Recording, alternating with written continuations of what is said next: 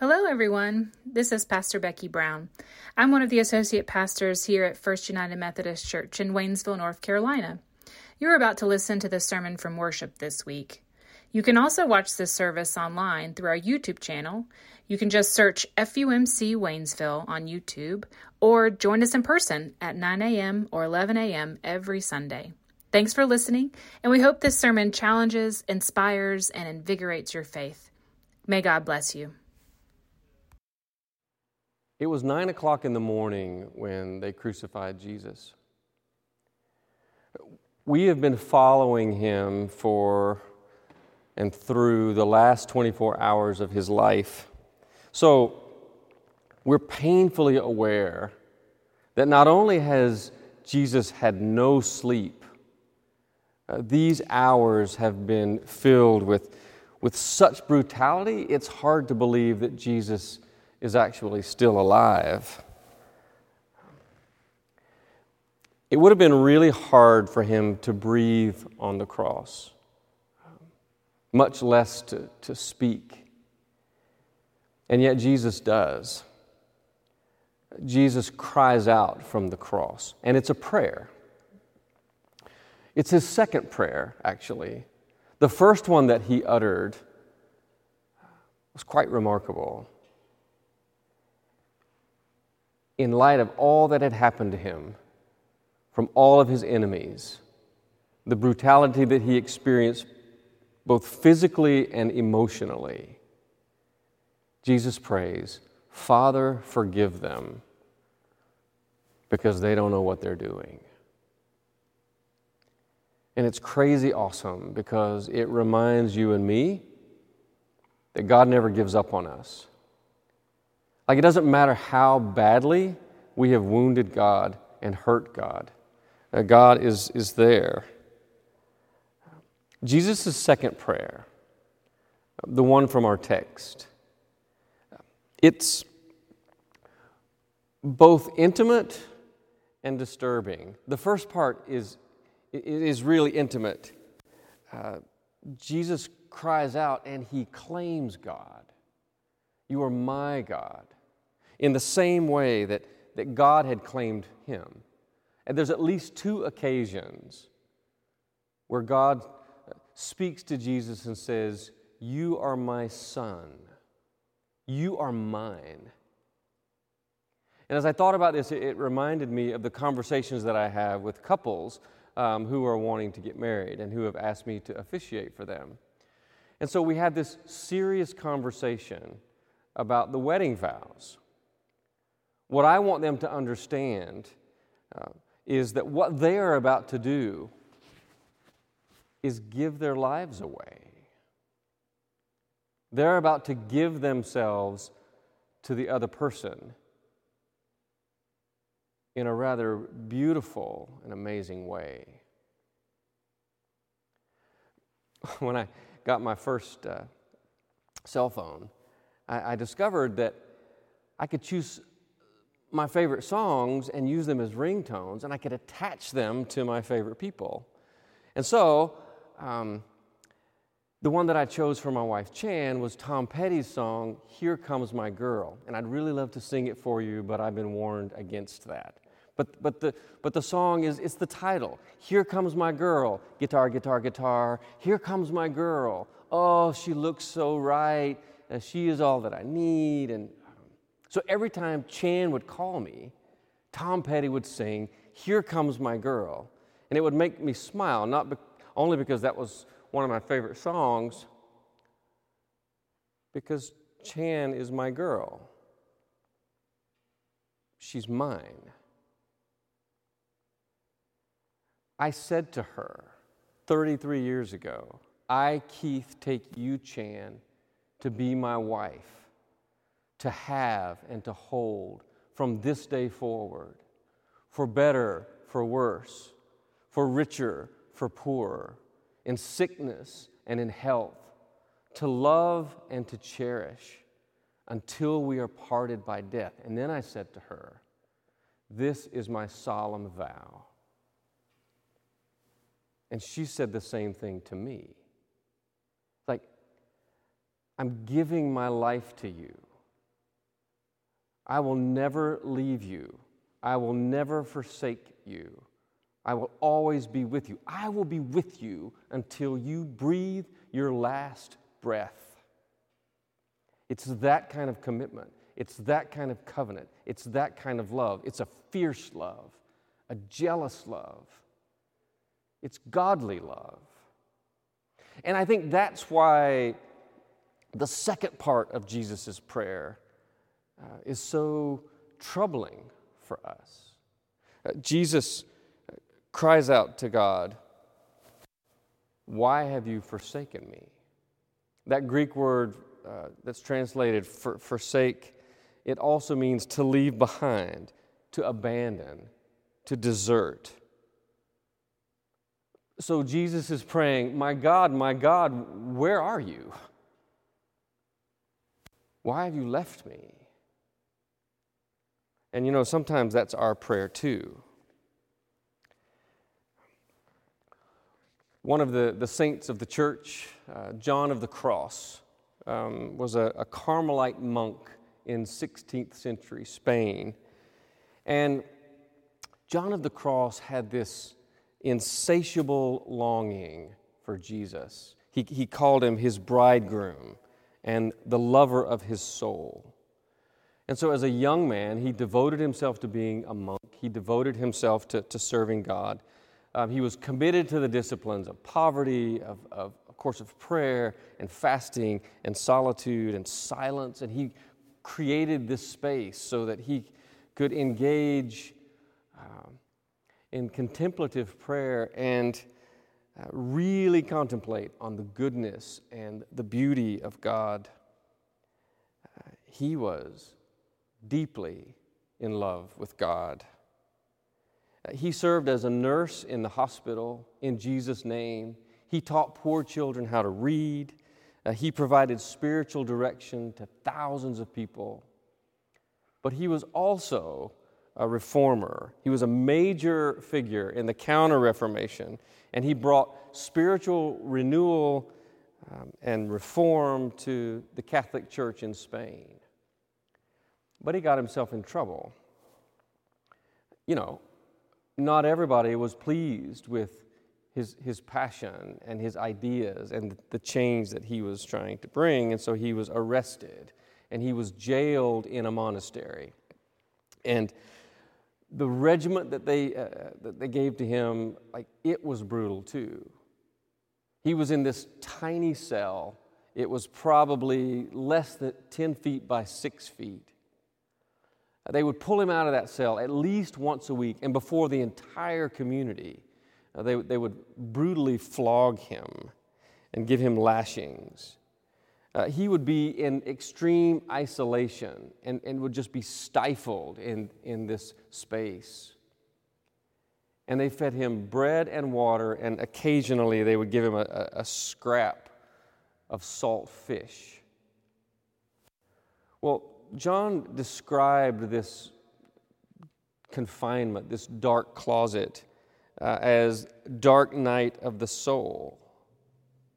And he knew that he was being tortured because he loved the Lord so much. And so he prayed in this space night and day.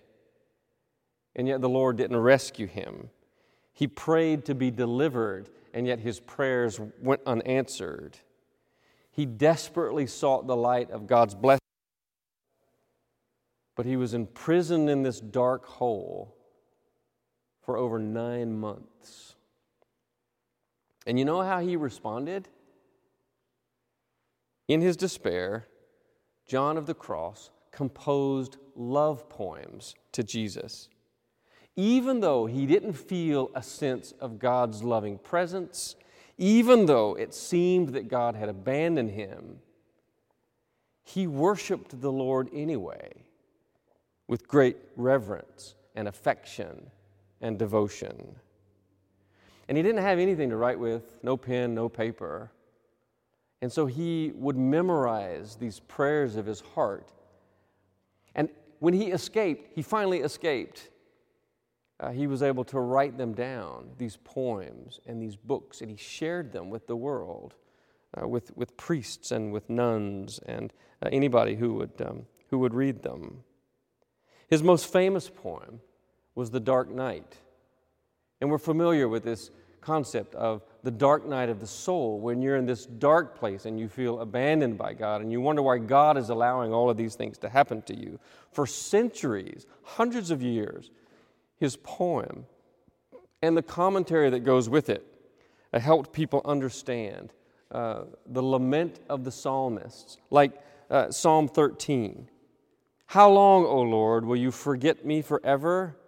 How long will you hide your face from me? How long must I bear pain in my soul and have sorrow in my heart all day long?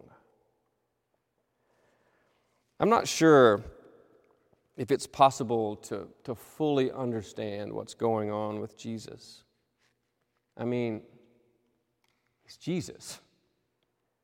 How can Jesus feel abandoned by God? How could God do that? Theologians have debated this for a long time. What actually is going on? Mark says that at noon, darkness covered the whole land for three hours. And then Jesus prayed his prayer. He gave a loud cry, and he breathed his last, seemingly completely alone. And in the darkness, the curtain of the temple, it tears in two. Now, the curtain of the temple was that veil that separated uh, the Holy of Holies uh, from the holy place. The Holy of Holies was the most sacred place. No one was allowed to go in except the high priest. And then only once a year. The high priest would sacrifice a bull um, before he went in to, to offer atonement for his sins and for the sins of his family, and that he would go into the Holy of Holies and he would make a sacrifice. He would sacrifice a goat for the sins of the people. He would make atonement for all the people of God. The writer of the letter of Hebrews gives us some theology around it. But when Christ came as a high priest of the good things that have come, then through the greater and perfect tent, not made with hands, that is, not of this creation, he entered once for all into the holy place, not with the blood of goats and calves, but with his own blood, thus obtaining eternal redemption. Therefore, my friends, since we have confidence to enter the sanctuary by the blood of Jesus, by the new and living way that he opened for us, through the curtain, that is, through his flesh, and since we have a great priest over the house of God, let us approach with a true heart, in full assurance of faith, with our hearts sprinkled clean from an evil conscience, and our bodies washed with pure water. Leonard Sweet, in his book Soul Salsa, tells a story about a tribe of, of Native Americans who had this uh, rather uh, peculiar practice of training young braves. On the night of the boy's thirteenth birthday, he was blindfolded and then taken miles away from the tribe.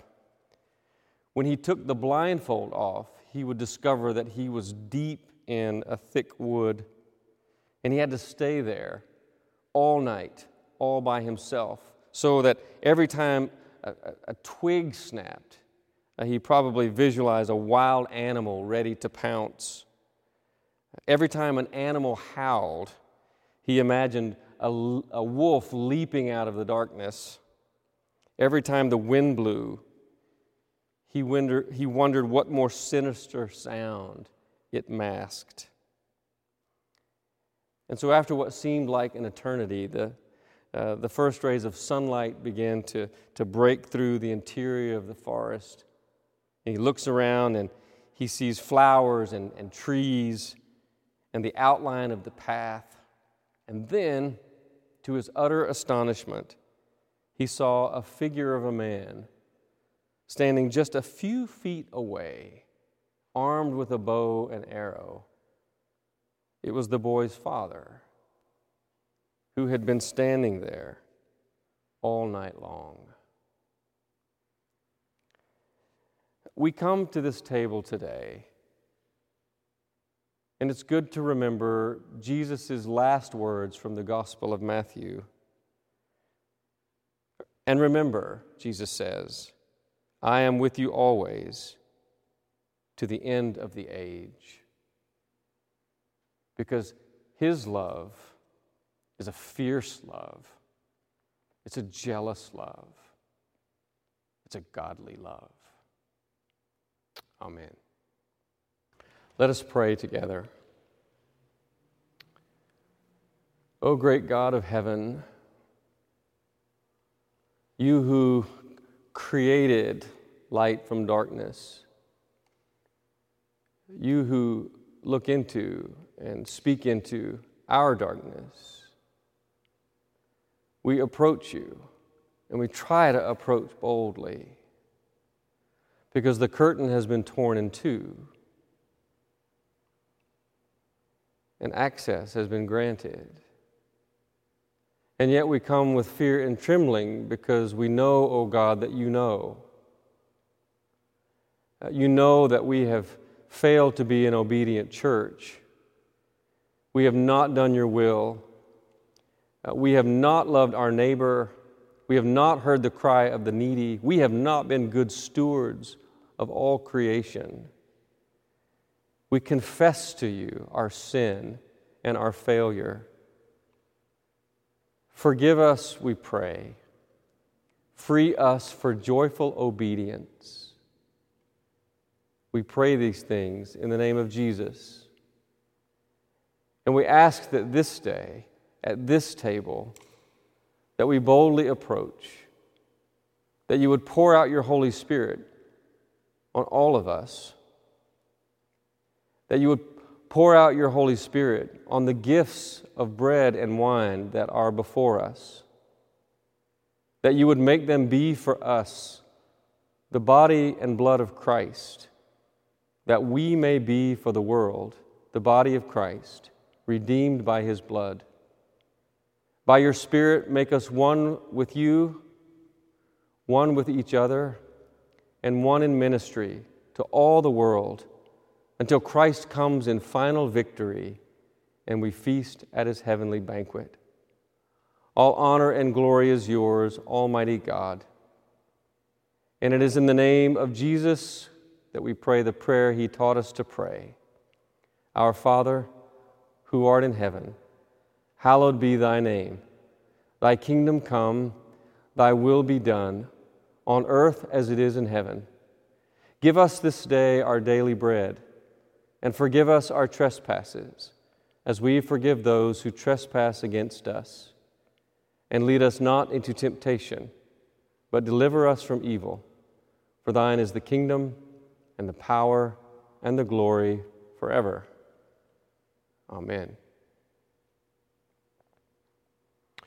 This is the body of Christ given for you. This is the blood of Christ given for you. Amen.